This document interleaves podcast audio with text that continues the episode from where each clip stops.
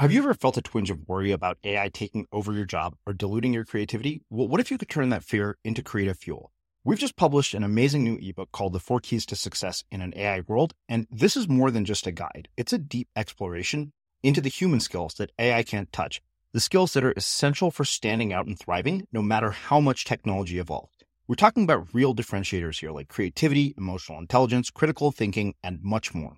Inside, you'll find actionable insights and strategies to develop these skills, whether you're a creative person, a business person, or just simply someone who loves personal development. This isn't a story about tech taking over. It's a story of human creativity thriving alongside AI.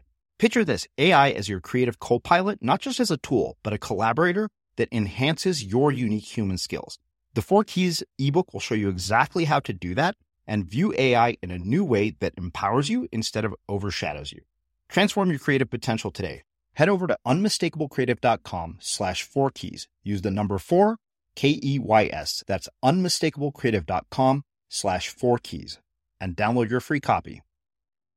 There's a lot of times where you don't feel like you have permission to go there, but there's moments where you just can sort of feel that you have an opening. And I remember I, I was just me and my dad alone in the car driving home, and I just I just felt I had an opening and I said, What are you the most afraid of? About dying. And and he answered. And he said, I'm the most afraid of not being able to see the fruit on the trees. And what he was referring to is uh, my older sister was about to get married. Uh, I was growing up, you know, my book was about to come out. My younger sister was um, just graduating college. And he explained, he's, you know, I gave my whole life to planting these trees, dreaming of the day I could see the fruit. And it just isn't fair.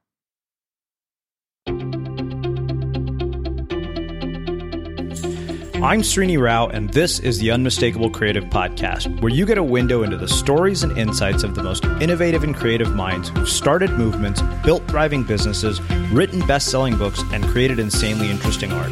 For more, check out our 500 episode archive at unmistakablecreative.com. Alex, welcome back to the Unmistakable Creative. Thanks so much for taking the time to join us. It feels good to be back, man. Thanks for yeah, having me. It is my pleasure to have you back here.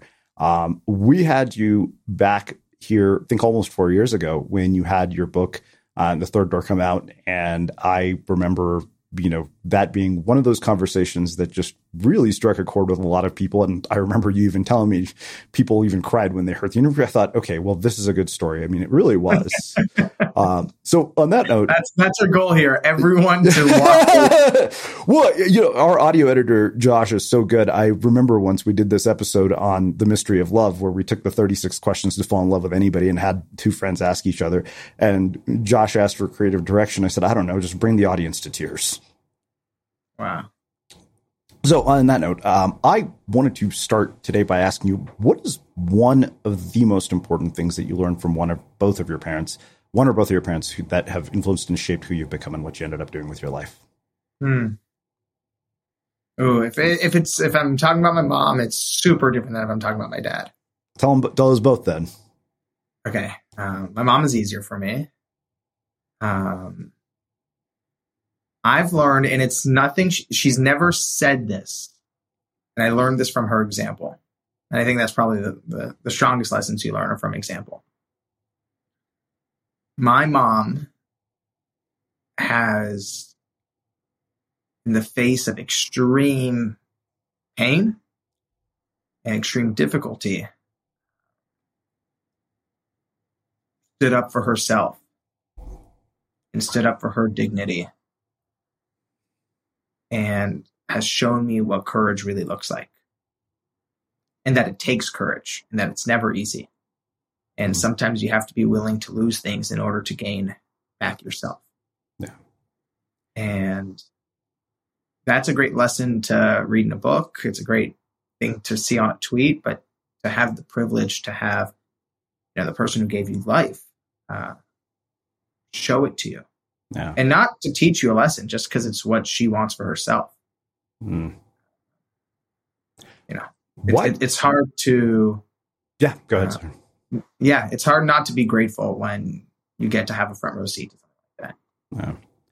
Why do you think there are so many people who don't actually learn how to stand up for themselves and actually, you know, let people just run all over them and take advantage of them? Mm-hmm. I can speak from my personal experience. Yeah. Um, yeah, it's fear. Um, and I think often, not always, but I think often, uh, we can grow up in an environment in childhood where we learn pretty quickly because kids are smart. Kids pick things up pretty quickly. They learn how to survive in whatever situation they're in. They can realize pretty quickly that, hey, maybe uh, they're not conscious thoughts, but oh, maybe people pleasing will keep this parent from erupting. Oh, maybe, um, you know, uh, not not singing anymore will keep people from bashing on me. Oh, maybe it's by studying science will get people to applaud me.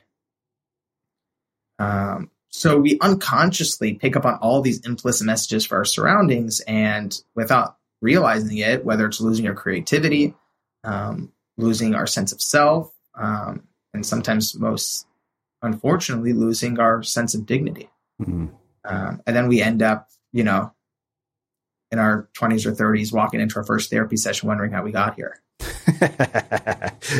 uh, well, speaking of implicit messages from the world around you growing up, you and I are both from immigrant cultures. Uh, and I know that there's probably a lot of similarities and probably a lot of differences, but what were the implicit messages that you got growing up about making your way in the world? This is, is why your podcast is so good. I'm just asking the questions that I want to know no, answers I, to. I know. I'm just saying, like, this is this is what makes you special, man. Um, because these are the things that I think about too. So uh, I say that as the, literally the highest compliment I can. um, oh my God, so many implicit messages. You know, one of the things I realized um, by going to therapy is there's a big difference between the explicit and implicit messages, right? You know, explicit message was, you know, my grandparents telling me, um, you know, they're so proud of me and they love me. Great. Very grateful for that. Implicit message is whenever I talked about any of the creative things I like to do, you know, I sort of, I, I have, uh, this memory of, you know, being a kid, you know, maybe you know, seven, eight years old. And I would spend all my summers at my grandparents' house. I live maybe like 15 minutes away from, from our house. And I would spend all summer like with a video camera filming a little. I, I, didn't even know SNL was a thing, but I was essentially creating like comedy skits with my cousins. I would script them. I would come up with the concepts. We would do um, parodies. I didn't know what these things were. I thought I was inventing these things. Um, I invented games. Uh, I learned later it was called baseball. What I invented, uh, things, um, and it was so fun. And I would spend also then I would go like hiking. My grandma lives like in a hilly area. I would go like hiking off property and like it, it was just like the most fun times. And then I would like you know it'd be dinner time. My mom would be around the table. My grandparents would be around the table. And then, you know, my grandpa would look in my eyes and be like, Alex, you know, we've just been watching you all day and we're just so proud of you. And, you know, I'm beaming. And he's like, we just see that when you grow up, you're going to be such an amazing doctor. and when you're eight, it's funny as adults to, you know, we get the punchline. Yeah. When you're eight, you know, punchline. And by the way, there is no punchline. Um, so those, you know, when that happens to you, and again, um, it's interesting. What I was about to say just now that I actually stopped myself. I was going to say he said it out of love. Yeah. Uh, I actually don't think that's true. I think he loves me. That's a separate thing. But my theory is he says it out of fear. Mm. Uh, because where my family came from, and it's a fair fear, yeah. Um, where my family came from, if you even had a business, forget about being just a creative. If you had a business, you, um, people can take that away from you. you know, the government can come and seize your assets, can come seize your property. Um, they always had this belief that if you're a doctor, you know, if you can help people, um, no matter where in the world you're a refugee, you can make a living. Mm-hmm. Uh, and that's sort of been the fundamental fear, which led to those fundamental implicit messages throughout my childhood. Yeah, I, I, I can relate. And they don't explain that to you. Yeah, to your point. well, to your point, I mean, I, I, think you make a really good point that is often difficult for people to understand. Even I didn't quite get why my parents believed what they did. It made me want to go back and revise certain sections of my book because I realized that context matters a lot. And in the context that parents like yours and parents like mine grew up in, their life outcomes were fairly binary. It was poverty or security, and the mm. downsides of risk were significant. So mm. I wow. looking it, it, took me a long time to to wow. finally understand that wait a minute, they are giving me this message based on the implicit messages that they got growing up. Well, not even implicit. For them, it was very explicit. Um, so speaking of being refugee, I mean, I know you're of Iranian descent and, uh, you know, the Middle East is probably one of the most sort of, ter- you know, unstable regions in the world at this point. I mean, so much so that Richard Haass, you know, one of the economic advisors to uh, George Bush, wrote a book called The World in Disarray, where there's an entire section on the Middle East and how this basically could be the start of World War III. But there are a couple of different questions that come from this aspect of, of things. Uh, when you look at the way that things are now, you know, given everything you've experienced, everything you've been through, what do you think is the path out of the mess that we've created? And I, you know, I don't think this is isolated in the Middle East. I feel like the world itself is perpetually on the brink of disarray, um, and that's not necessarily an you know me being pessimistic it's just kind of reality uh, and then the other parts of this uh, that i wonder uh, and we'll come back to to parental expectations because i wanted to see if you had siblings as well but you and i grew up here and yet i know that uh, you're proud of the fact that you have this heritage and culture how did your parents integrate her- heritage and culture and how do you think about making sure that you don't lose it as you get older, you have mm-hmm. kids, whatever, and, and pass that on? Yeah, I think about that a lot because um, it's something important to me. Um, it's interesting. My dad came to America. My parents didn't know each other in Iran. Um, you know, they fled separately with their families, the Iranian Revolution in 1979, um, and came to America as refugees.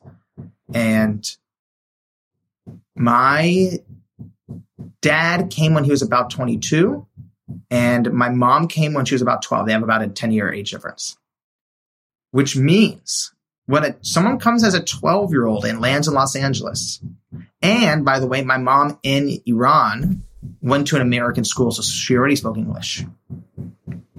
She came essentially as an American.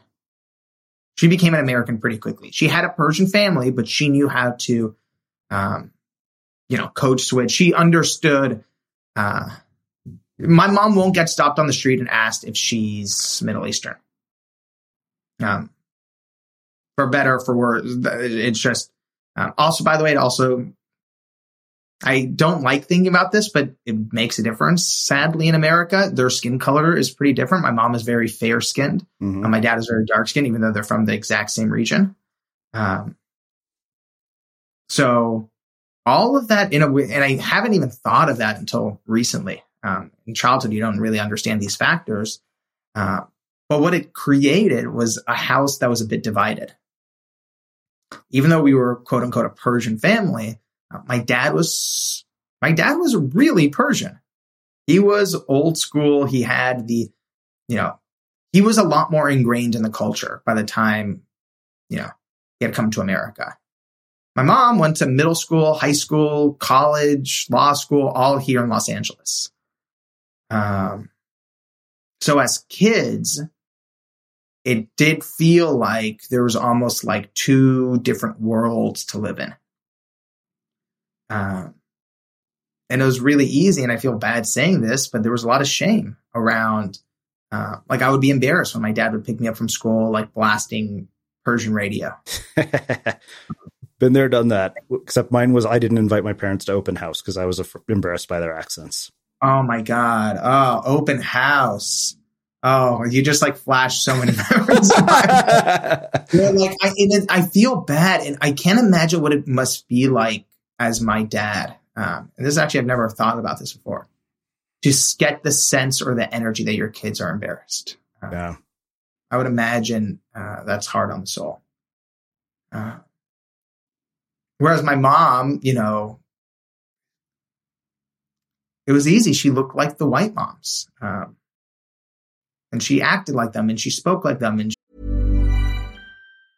I'm Sandra, and I'm just the professional your small business was looking for. But you didn't hire me because you didn't use LinkedIn jobs. LinkedIn has professionals you can't find anywhere else, including those who aren't actively looking for a new job but might be open to the perfect role, like me. In a given month, over 70% of LinkedIn users don't visit other leading job sites. So if you're not looking on LinkedIn, you'll miss out on great candidates like Sandra. Start hiring professionals like a professional. Post your free job on linkedin.com slash people today. Many of us have those stubborn pounds that seem impossible to lose, no matter how good we eat or how hard we work out. My solution is PlushCare. PlushCare is a leading telehealth provider with doctors who are there for you day and night to partner with you in your weight loss journey. They can prescribe FDA-approved weight loss medications like Wegovy and Zepbound for those who qualify. Plus, they accept most insurance plans. To get started, visit plushcare.com slash weight loss. That's plushcare.com slash weight loss. Mom deserves the best, and there's no better place to shop for Mother's Day than Whole Foods Market. They're your destination for unbeatable savings, from premium gifts to show-stopping flowers and irresistible desserts. Start by saving 33% with Prime on all body care and candles. Then get a 15-stem bunch of tulips for just $9.99 each with Prime. Round out Mom's menu with festive rosé, irresistible berry chantilly cake, and more special treats. Come celebrate Mother's Day at Whole Foods Market. Everyone knows therapy is great for solving problems, but getting therapy has its own problems too, like finding the right therapist, fitting into their schedule, and of course, the cost. Well, BetterHelp can solve those problems. It's totally online and built around your schedule. It's surprisingly affordable too. Connect with a credentialed therapist by phone, video, or online chat, all from the comfort of your home. Visit betterhelp.com to learn more and save 10% on your first month. That's BetterHelp, H E L P. Cool fact a crocodile can't stick out its tongue. Also, you can get health insurance for a month or just under a year in some states. United Healthcare short term insurance plans, underwritten by Golden Rule Insurance Company, offer flexible, budget friendly coverage for you. Learn more at uh1.com.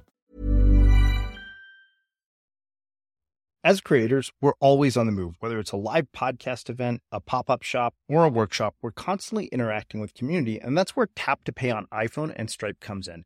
Imagine this you're at a live event, a listener loves your merch, or a participant wants to sign up for your course on the spot. With Tap to Pay on iPhone and Stripe, you can accept their payments right there and then, right from your iPhone, so there's no extra hardware or no delays. Total game changer. It's not just for creators, any business owner can do this. It's about making transactions smoother and much more personal, growing your business in your way. We've been using Stripe for our products and courses for a long time, and now with Tap to Pay on iPhone, you can take your business to the next level too. So visit stripe.com slash tap iPhone to learn more. Remember, folks, with Tap to Pay on iPhone and Stripe, your business is always at your fingertips. She, uh, and something I've been learning is that there's a thing called um, internalized racism, which I didn't know, which is when you become, uh, you sort of take on whatever the majority feels, even when it comes to your own religion, your own race. Yeah. Uh, that that's the the embarrassment of of who you are and where you came from. Hmm. Do you have siblings? Yeah, I have two amazing sisters. An older sister who's three years older, and a younger sister who's three years younger. Okay. Uh, so, what I wonder is what the implicit messages that they got were versus what you got, because I feel like, uh, you know, I've talked about this before, and I always like asking people who are immigrants about this. I feel yeah. like when you're in an immigrant family, I bet me and your older sister would probably have a lot in common, and she and I would probably agree that you and you got away with murder in comparison to her. Oh yeah, are you the oldest in your family? Yeah. Oh yeah.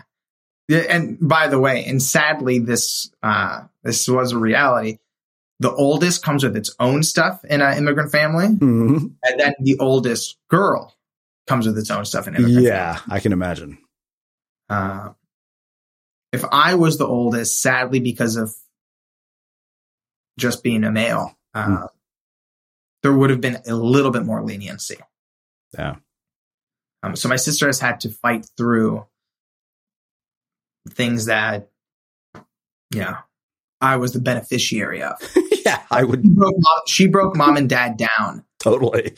On a lot of barriers, and she has the scars to prove it. Mm-hmm. Um, and I'm like, the world is awesome.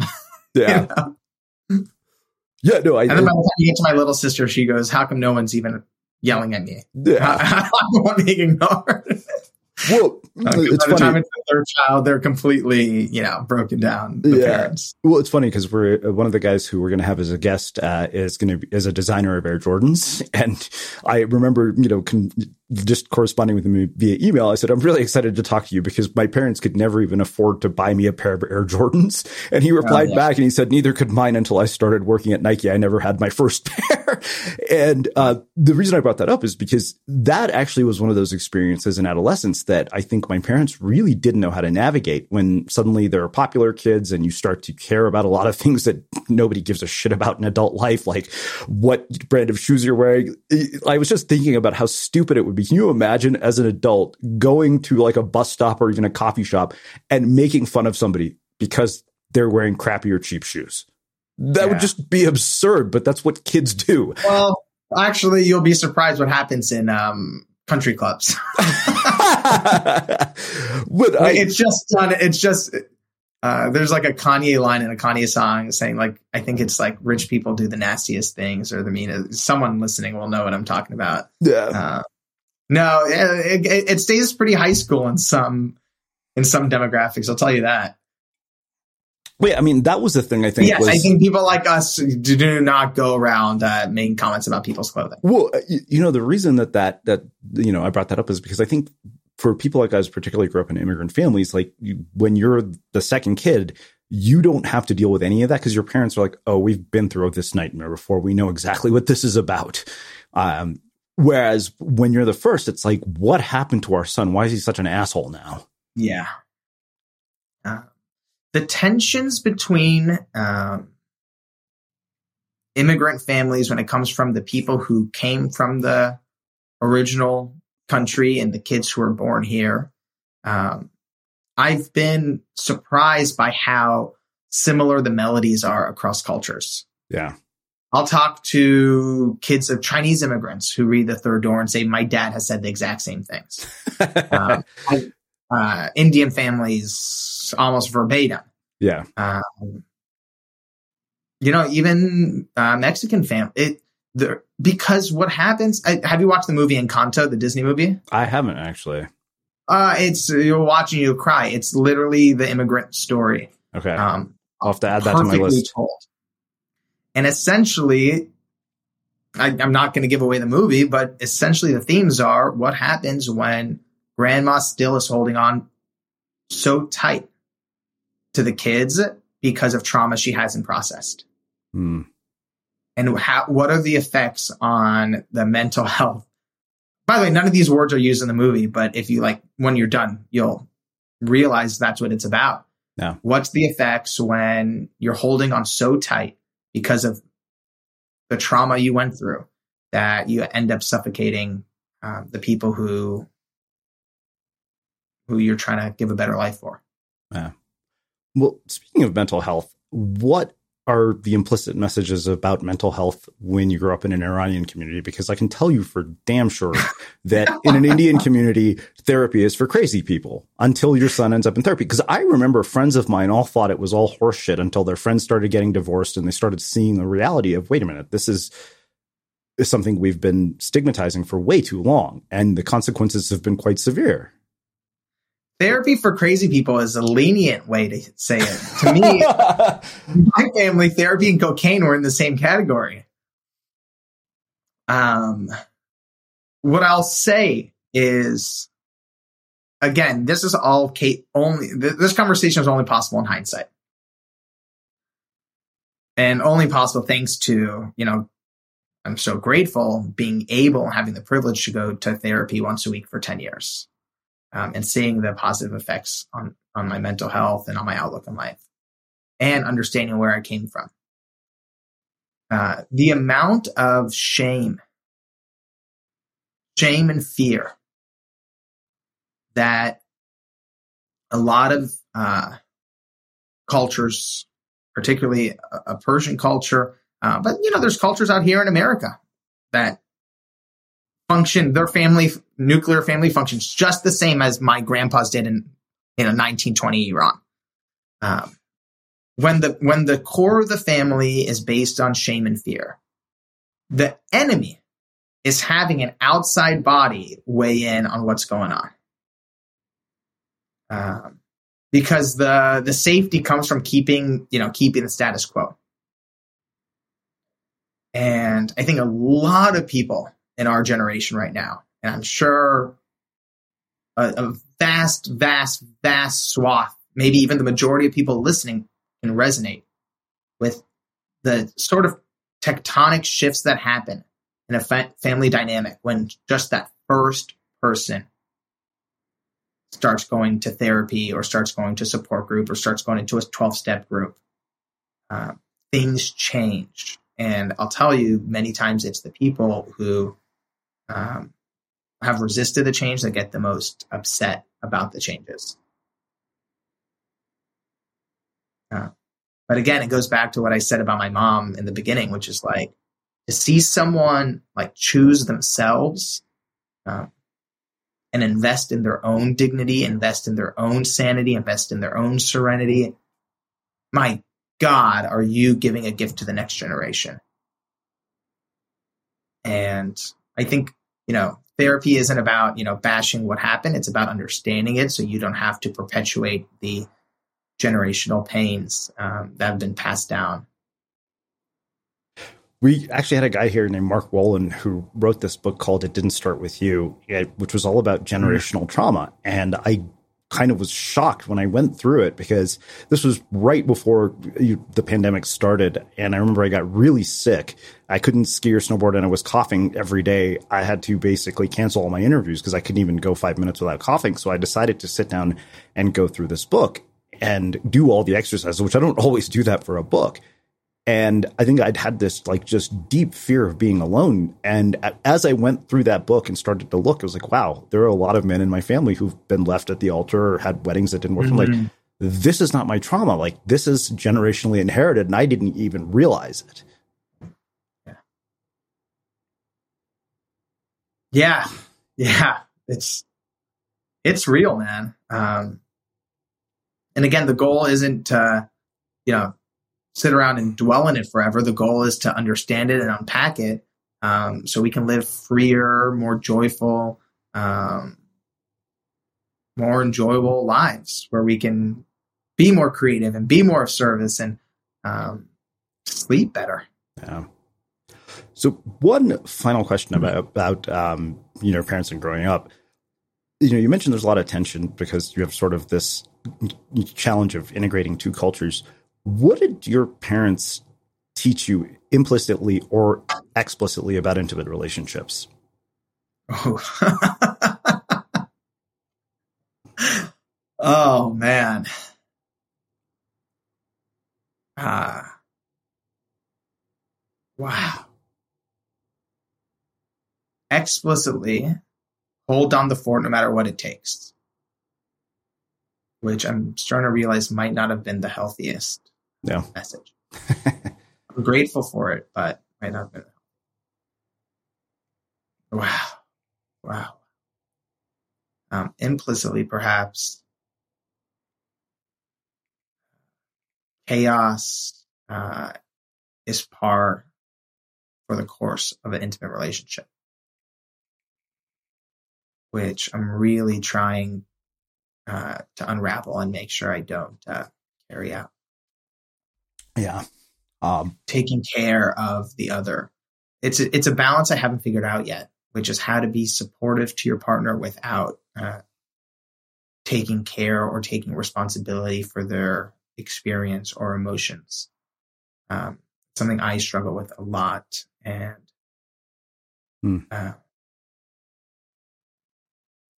and I'm still trying to figure out that balance. Yeah, I think that you and I probably had very similar messages. Mine was, you know, there's no such thing as boundaries. Um, as far as the hold down the fort no matter what, I, am pretty sure that that is probably common to Indians as well. Like, you know, I think it's terrible that we stigmatize Indian women for getting divorced. It's like a scarlet letter. And I think my parents' generation, people stayed together because they just thought they should, even though they're miserable together. Yeah, and it's you know I can I'll, i see the stories where um, people are in domestic abusive relationships, they're in uh, physically abusive relationships, they're in uh, emotionally abusive relationships, financially abusive relationships, um, and the family structure insists that the only thing worse than domestic abuse is divorce, and that's heartbreaking. I don't stand for it. It's actually created a lot of friction um, between me and other people who I know because um, you know that's a that's a hill I'm w- willing to die on because uh, I don't agree. Yeah. Ryan Reynolds here from Mint Mobile. With the price of just about everything going up during inflation, we thought we'd bring our prices down. So to help us, we brought in a reverse auctioneer, which is apparently a thing. Mint Mobile unlimited premium wireless. Ready to get 30, 30, bit to get 30, bit to get 20, 20, 20, bit to get 20, 20, bit to get 15, 15, 15, 15 just 15 bucks a month. So, Give it a try at mintmobile.com/switch. slash $45 up front for 3 months plus taxes and fees. Promo rate for new customers for limited time. Unlimited more than 40 gigabytes per month slows. Full terms at mintmobile.com. I'm Sandra, and I'm just the professional your small business was looking for, but you didn't hire me because you didn't use LinkedIn Jobs. LinkedIn has professionals you can't find anywhere else, including those who aren't actively looking for a new job but might be open to the perfect role, like me. In a given month, over 70% of LinkedIn users don't visit other leading job sites. So if you're not looking on LinkedIn, you'll miss out on great candidates like Sandra. Start hiring professionals like a professional. Post your free job on linkedin.com/people today. Hey Dave. Yeah, Randy. Since we founded Bombas, we've always said our socks, underwear and t-shirts are super soft. Any new ideas? Maybe sublimely soft or disgustingly cozy. Wait, what? I got it. Bombas Absurdly comfortable essentials for yourself and for those facing homelessness. Because one purchased equals one donated. Wow, did we just write an ad? Yes. Bombas. Big comfort for everyone. Go to bombas.com slash ACAST and use code ACAST for 20% off your first purchase. Quality sleep is essential. That's why the Sleep Number Smart Bed is designed for your ever evolving sleep needs. Need a bed that's firmer or softer on either side? helps you sleep at a comfortable temperature? Sleep Number smart beds let you individualize your comfort so you sleep better together. JD Power ranks Sleep Number number 1 in customer satisfaction with mattresses purchased in-store. And now, save 50% on the Sleep Number limited edition smart bed for a limited time. For JD Power 2023 award information, visit jdpower.com/awards. Only at a Sleep Number store or sleepnumber.com. There's never been a faster or easier way to start your weight loss journey than with PlushCare. PlushCare accepts most insurance plans and gives you online access to board-certified physicians who can prescribe FDA-approved weight loss medications like Wegovy and Zepbound for those who qualify. Take charge of your health and speak with a board-certified physician about a weight loss plan that's right for you. Get started today at plushcare.com slash weight loss. That's plushcare.com slash weight loss plushcare.com slash weight loss. Burrow's furniture is built for the way you live. From ensuring easy assembly and disassembly to honoring highly requested new colors for their award-winning seating, they always have their customers in mind. Their modular seating is made out of durable materials to last and grow with you. And with Burrow, you always get fast, free shipping. Get up to 60% off during Burrow's Memorial Day sale at burrow.com slash ACAST. That's burrow.com slash ACAST burrow.com slash ACAST. Well, I mean, part of the reason you reached out is because you wanted to start, uh, have a conversation about the next chapter. And I know that uh, last time you were here, you'd had a book come out. You had this like wild success simultaneously with this horrible tragedy. And um, this is what you said to me. Take a listen. I was telling my best friends last night that, you know, most people think that I'm dealing with the loss, you know, of my dad and the grief that comes with it. during my book launch. But actually, the opposite is true. For me, it feels like I'm dealing with my book launch during the loss of my dad. Yeah, it's been it's been a year now, and I still I, I cry every day. And the hardest part of this of this journey has been navigating this loss. So I wonder about so many things after hearing that clip. I've reflected on that clip so many times. And I remember watching your Facebook newsfeed as your book became this wild success, um, selling thousands and thousands of copies. Because I remember, I think I had a book come out right around the same time uh, or shortly after. And it didn't do as well. And I probably have written this down somewhere, and I don't know that I ever posted it. That I remember thinking to myself, I'm like, all right, I wouldn't trade a single sale of my book if it meant losing a minute with my dad. And I'm guessing that that's probably the same for you. Man, I'm teary, man. Uh, I think I'm teary because I can forget uh, what I've been through. And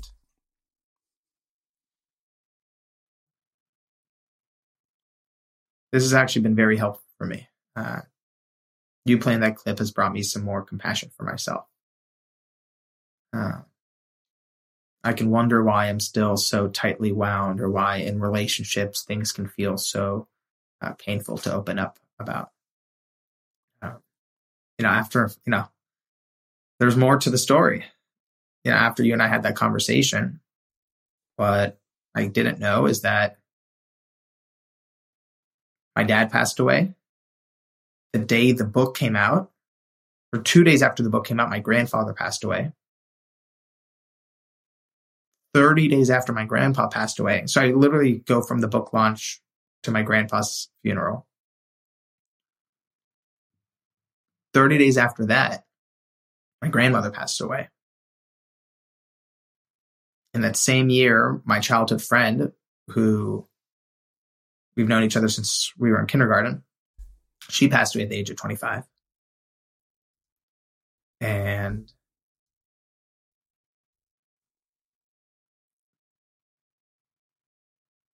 and yeah, then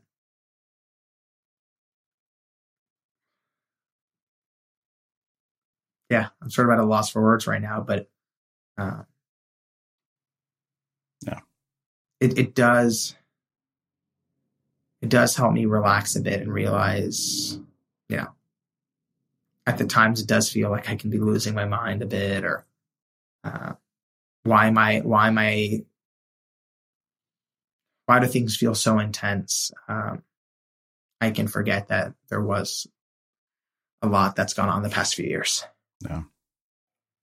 How old were you when that happened? Because I don't think I remember how old you were when we spoke last time. Mm, I was 25. Okay. 29 right now. I, I kind of gathered that. So 25. Most of us don't ever imagine losing parents at the age of 25.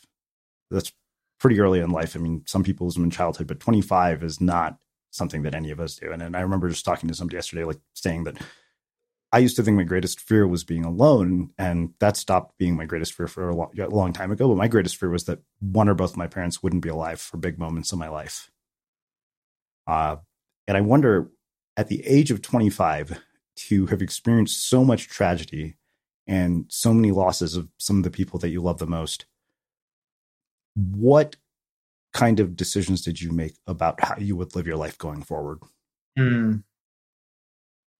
Mm that makes me smile. Uh, because I don't, I'm not a big, I, I'm not like a silver lining type person, but I am a learning person. Uh, and tragedy teaches you. Whether you want to take the lesson or not is up to you, but there's there's some there's some lessons there. Uh, I have become very, very, very intentional about knowing which priority comes first. Uh, almost to the point that it's painful uh, being around people of my generation and my sort of bubble I live in. Um, when I see, you know, people obsessed with crypto, but they can't talk to their spouse normally, you know, it makes me want to like pull my hair out.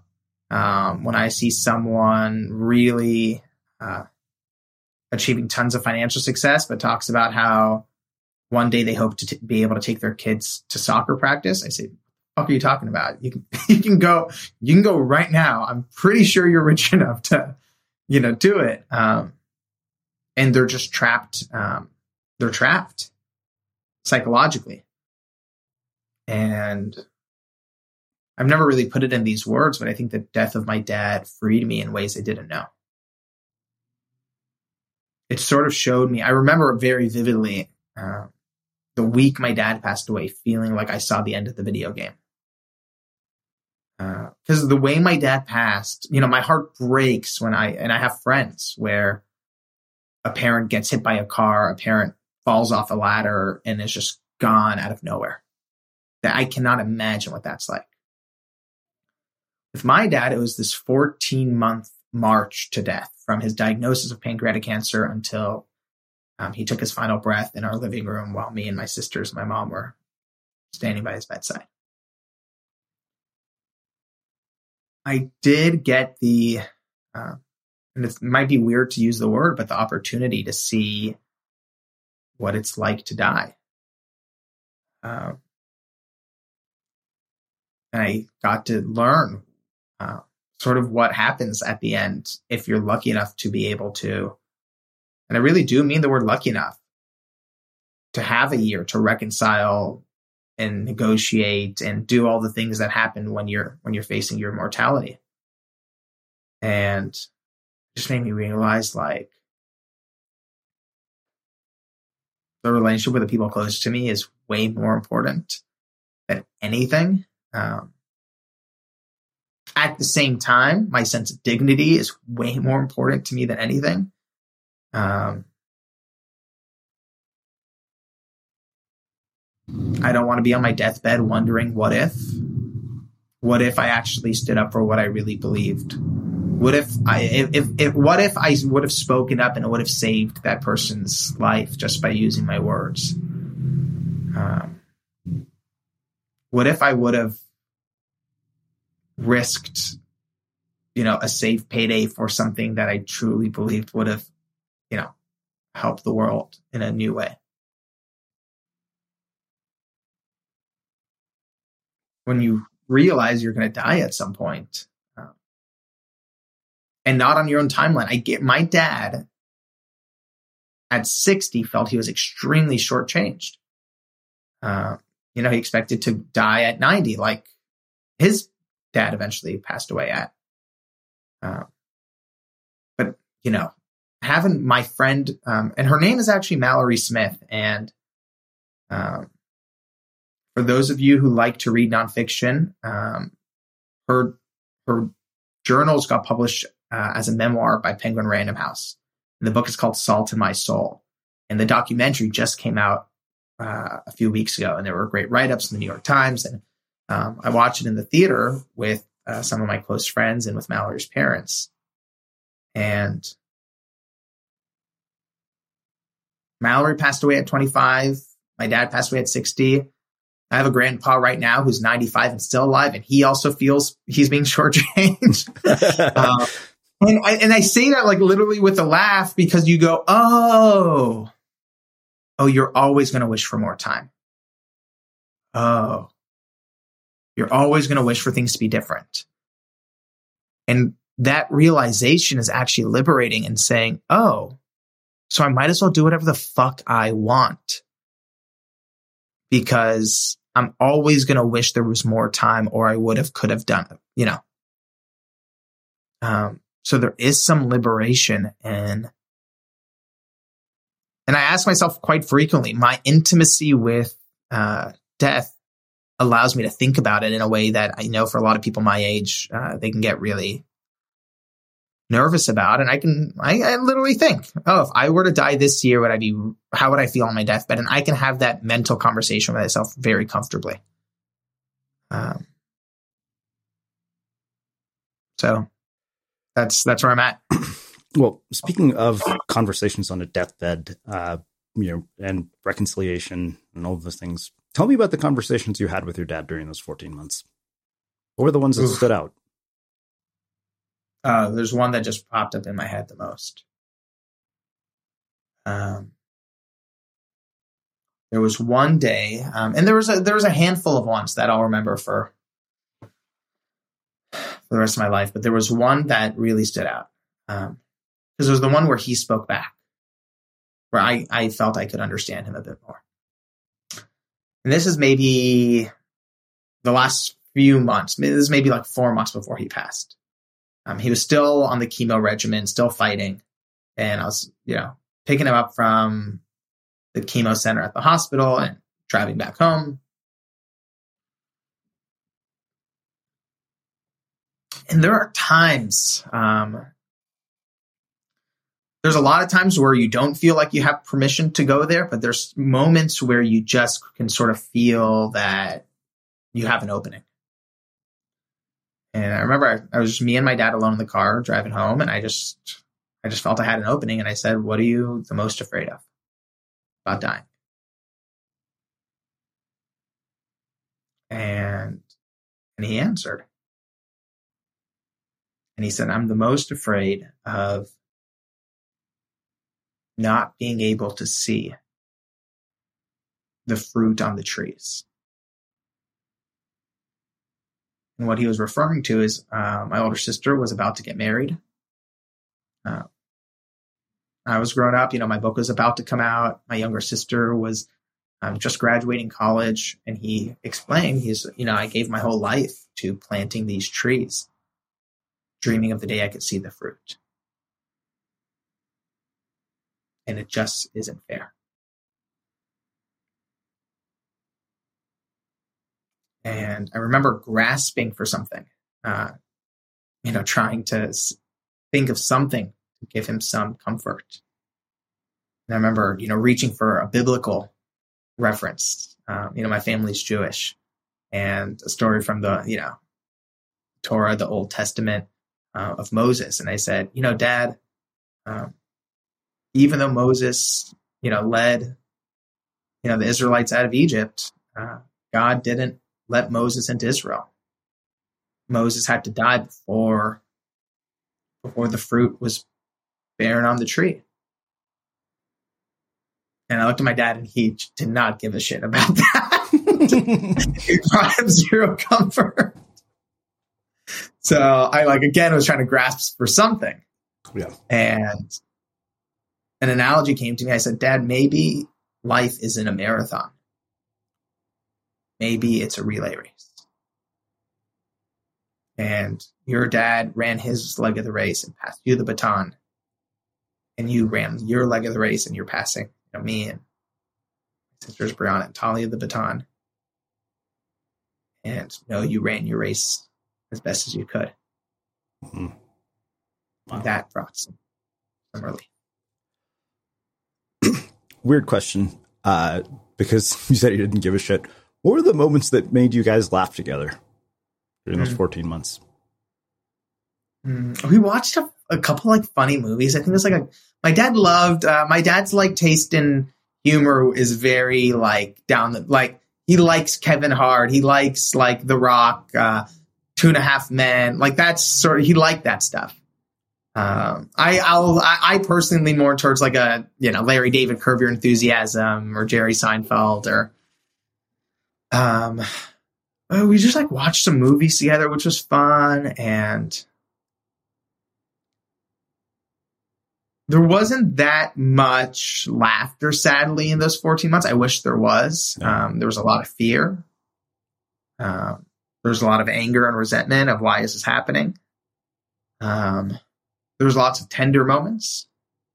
Um, but the laughter key on the keyboard wasn't played that often, but I'm grateful. Um, and you know what? My dad's favorite comedian was actually a Persian comedian by the name of Maz Jobrani and we were able to bond over that. Uh, we were able to go watch. I remember it, there's like a movie of Kevin Hart, I think, like being a poli- uh, a silly police officer with The Rock. Mm-hmm. I've seen that one. I, I, feel like there's like 50 of those movies. Yeah, yeah exactly. one of them. It was another funny, silly Kevin Hart being silly.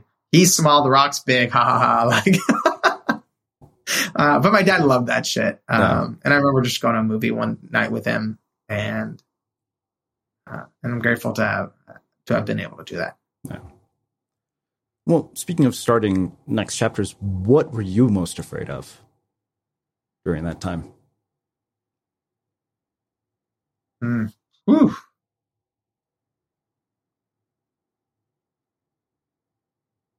Mm. Uh, unconsciously, not a conscious thought, but I think if I had to go back deep and pull back the layers, if I had to give words to the fear, it's I won't be okay. I won't be. I, I, I won't be okay. Uh,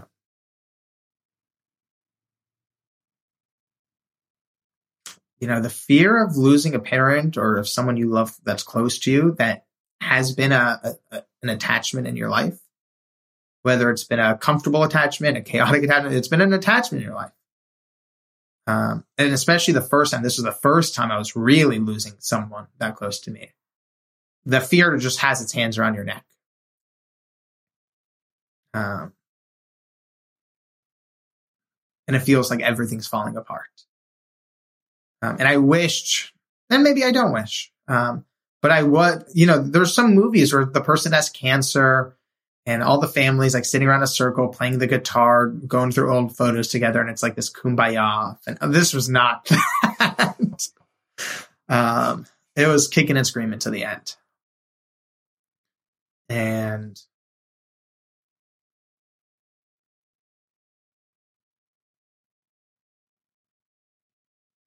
yeah. Hmm. Yeah, there. It, it's easy to to reflect and have some insight on my fears in hindsight. At the time, you're just trying to keep your head above the water. Yeah.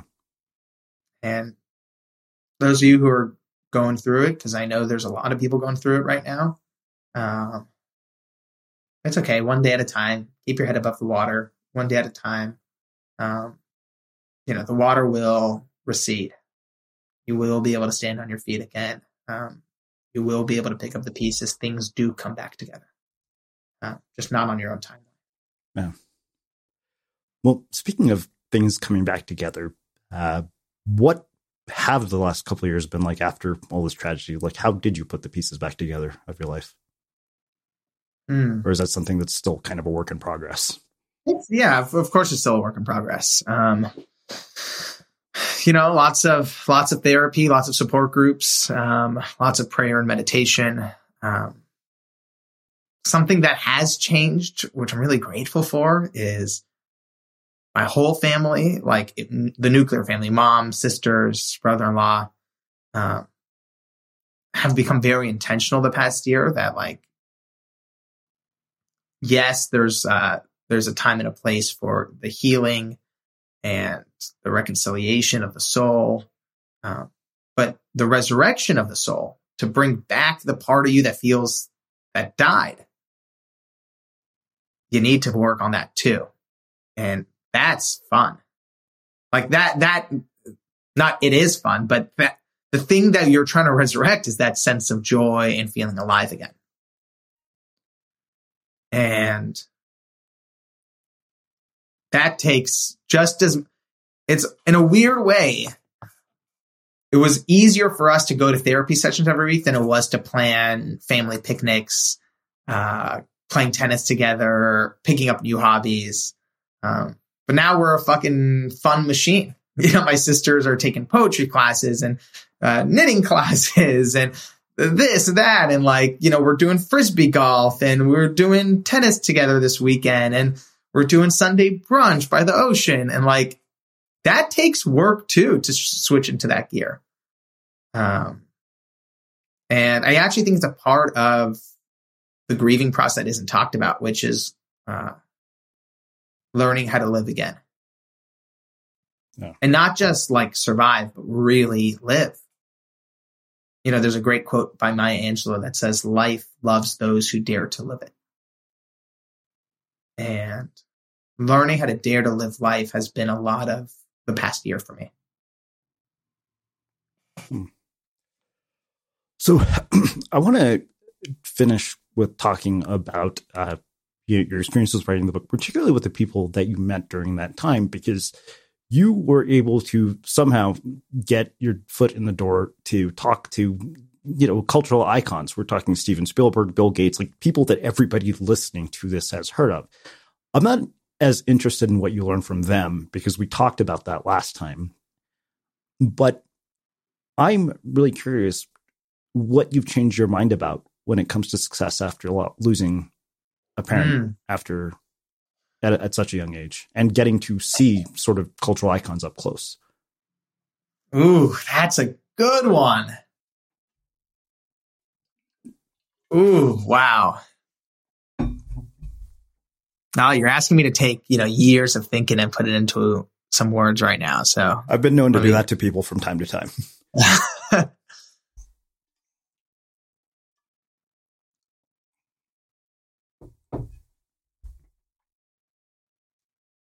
Okay, I've learned two big things. Number one is I was obsessed with external success for reasons I didn't understand at the time. And that's okay. I, there's no regret or remorse or guilt around it. It's just a realization. Uh, you know, when you have, you know, essentially the premise of the third door is me as an 18 year old from my dorm room, dreaming up the, you know, like you said, the people I dreamed of learning from, you know, Bill Gates for business, Lady Gaga for music, Jane Goodall for science, Maya Angelou for poetry, making that list and sort of tracking them down and learning from them and putting it all together. There's a special kind of, uh, something that, you know, makes someone want to do that. Um,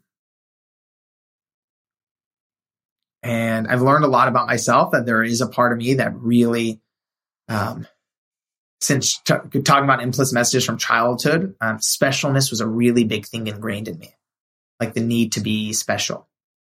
Uh, sure enough, essentially, you know, the book talks about success, but really, at that time in my life as an 18 year old, these are the people I deemed the most special. Um, and I wanted to learn how they did it.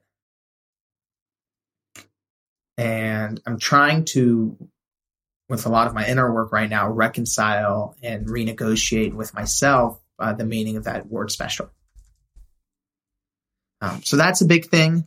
Um, another big realization that I've had the past few years is that most people, myself included, think they care about success, think they care about their goals. But in reality, you know, what happens when you achieve a big goal? A couple weeks later, what do you think? What's the next? What? What's the what's next one? Yep. What's next? If you succeed, you think, how do I do it better? If you fail, you think, how do I do it better?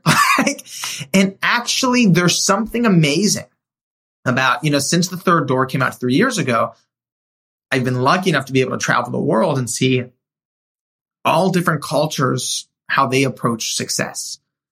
Um, because when you're doing a book, you know, a book event for a book like The Third Door, the people who come are not your average people. They're people who sort of have this similar personal growth, personal development um, itch. And what I've realized is that it's not success people are looking for, it's continued growth. Because if it really was a singular place that people were looking for, people would stop after they achieved whatever their first big goal was. But it's this sense of continued growth, whether we know it or not, that we yearn for the most.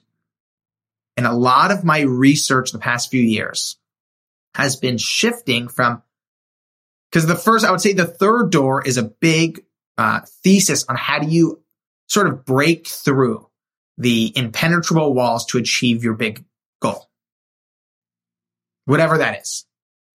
My research the past few years has been much more focused on how do you cultivate the soil so growth just happens naturally? What tools and what mindsets and what frameworks cultivate continued growth, no matter where in your career you are or what stage in life you're in.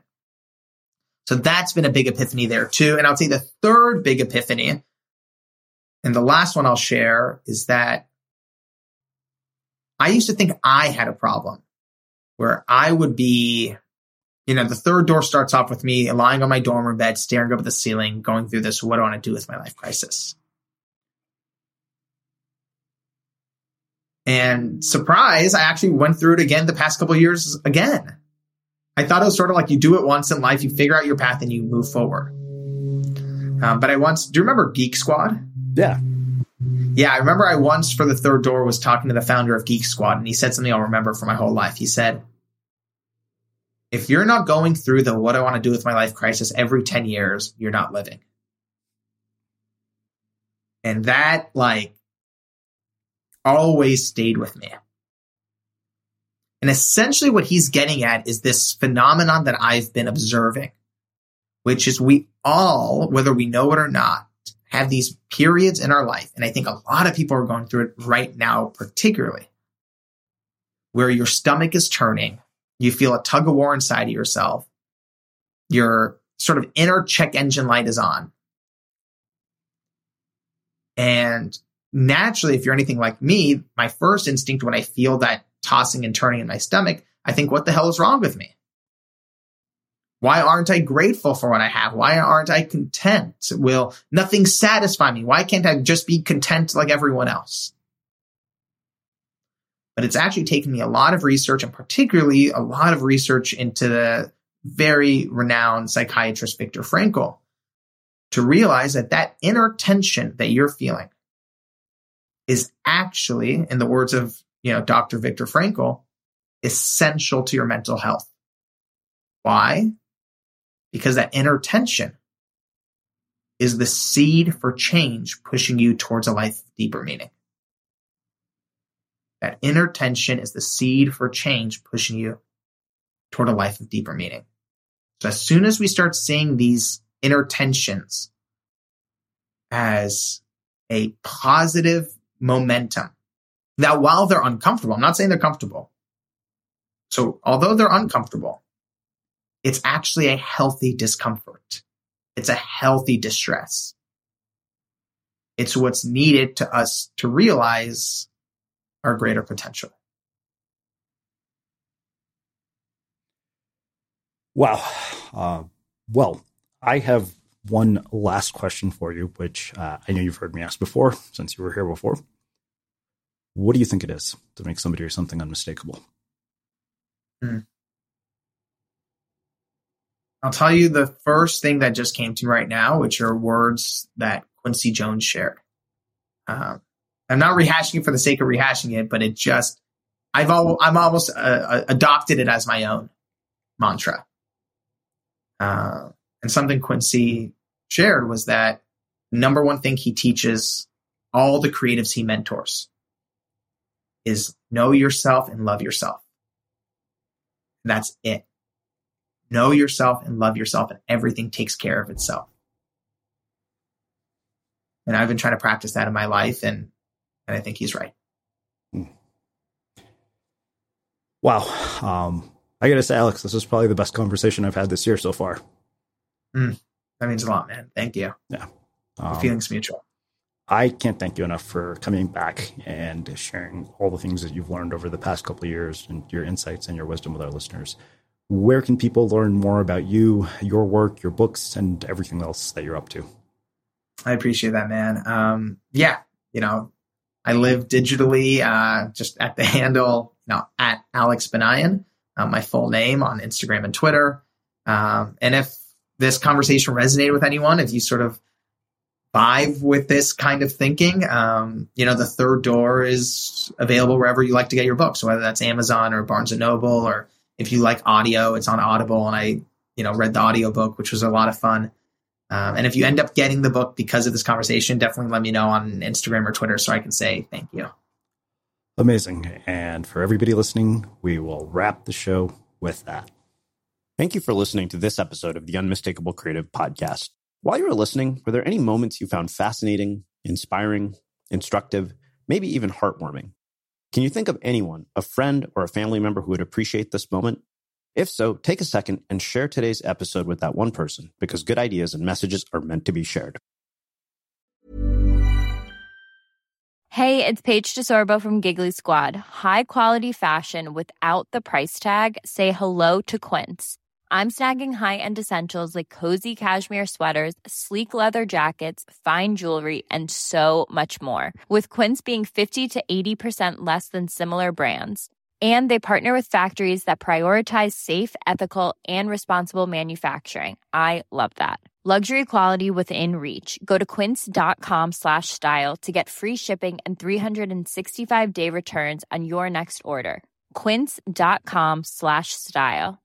Mom deserves the best, and there's no better place to shop for Mother's Day than Whole Foods Market. They're your destination for unbeatable savings, from premium gifts to show-stopping flowers and irresistible desserts. Start by saving 33% with Prime on all body care and candles. Then get a 15-stem bunch of tulips for just $9.99 each with Prime. Round out Mom's menu with festive rosé, irresistible berry chantilly cake, and more special treats. Come celebrate Mother's Day at Whole Foods Market. Imagine the softest sheets you've ever felt. Now imagine them getting even softer over time. That's what you'll feel with Bowl and Branch's organic cotton sheets. In a recent customer survey, 96% replied that Bowl and Branch sheets get softer with every wash. Start getting your best night's sleep in these sheets that get softer and softer for years to come. Try their sheets with a 30-night guarantee. Plus, get 15% off your first order at bowlandbranch.com. Code BUTTERY. Exclusions apply. See site for details. When you need mealtime inspiration, it's worth shopping Kroger, where you'll find over 30,000 mouthwatering choices that excite your inner foodie. And no matter what tasty choice you make, you'll enjoy our everyday low prices, plus extra ways to save, like digital coupons worth over $600 each week. You can also save up to $1 off per gallon at the pump with fuel points. More savings and more inspiring flavors make shopping Kroger worth it every time. Kroger, fresh for everyone. Fuel restrictions apply. Have you ever felt a twinge of worry about AI taking over your job or diluting your creativity? Well, what if you could turn that fear into creative fuel? We've just published an amazing new ebook called The Four Keys to Success in an AI World. And this is more than just a guide, it's a deep exploration into the human skills that AI can't touch, the skills that are essential for standing out and thriving, no matter how much technology evolves. We're talking about real differentiators here like creativity, emotional intelligence, critical thinking, and much more. Inside, you'll find actionable insights and strategies to develop these skills, whether you're a creative person, a business person, or just simply someone who loves personal development. This isn't a story about tech taking over. It's a story of human creativity thriving alongside AI. Picture this AI as your creative co pilot, not just as a tool, but a collaborator that enhances your unique human skills. The Four Keys ebook will show you exactly how to do that and view AI in a new way that empowers you instead of overshadows you. Transform your creative potential today. Head over to unmistakablecreative.com slash four keys. Use the number four, K E Y S. That's unmistakablecreative.com slash four keys and download your free copy.